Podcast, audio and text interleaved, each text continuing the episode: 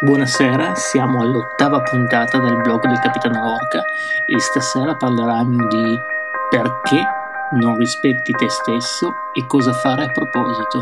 Oggi è lunedì 29 marzo 2021. Molte persone hanno una bassa percezione di se stesse, credono di non meritarsi di essere aiutate, addirittura arrivano a non assumere le medicine che gli vengono prescritte dai medici, ma allo stesso tempo però cosa fanno? Si mettono ad aiutare i familiari, aiutano gli amici o i propri animali domestici. Per comprendere la ragione alla base di questo comportamento dobbiamo prima parlare di due concetti alla base della realtà in cui viviamo, ovvero l'ordine e il caos. L'ordine è ciò che è prevedibile, tutto ciò che è stabile, ad esempio è la tua casa, il tuo lavoro, o qualcosa di cui ti occupi da anni, è il paese dove sei nato e che conosci come le tue tasche. Il caos è il potenziale, ciò che potrebbe essere, potrebbe essere è l'imprevedibilità dei luoghi fuori dai confini di ciò che conosci, ad esempio sono scoprire che tua moglie ti tradisce, scoprire che la tua fidanzata si frequenta con un altro, scoprire che la persona che ami non ti ama, la morte di una persona a te cara, e queste due forze vengono rappresentate dal simbolo taoista dello yin e dello yang. Il caos di colore nero è lo yen, che tuttavia al suo interno ha un puntino bianco che rappresenta la possibilità del caos di diventare ordine. L'ordine di colore bianco è lo yang, che tuttavia al suo interno ha un puntino nero che rappresenta la possibilità dell'ordine di diventare caos. Questa stessa idea è presente nel racconto biblico di Adamo ed Eva. Il paradiso è l'ordine, per antonomasia, ma non importa quanto stabile possa sembrare la tua situazione, c'è sempre la possibilità che tutto si trasformi in caos. Ed è proprio questo che ci simbolizza.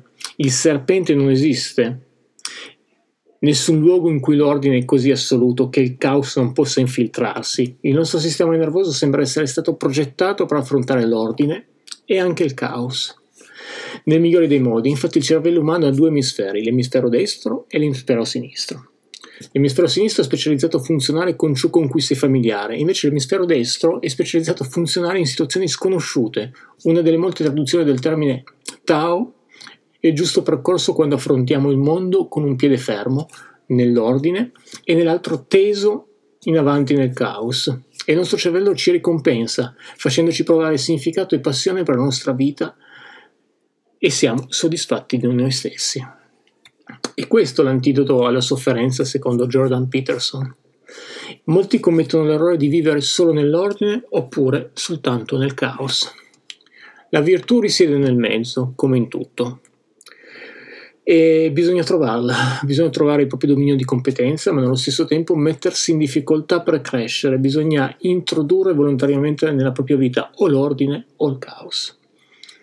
E l'antidoto al caos non è l'ordine, ma l'equilibrio, quello che ci sta in mezzo, attorno ad avere un giusto peso tra uno e l'altro.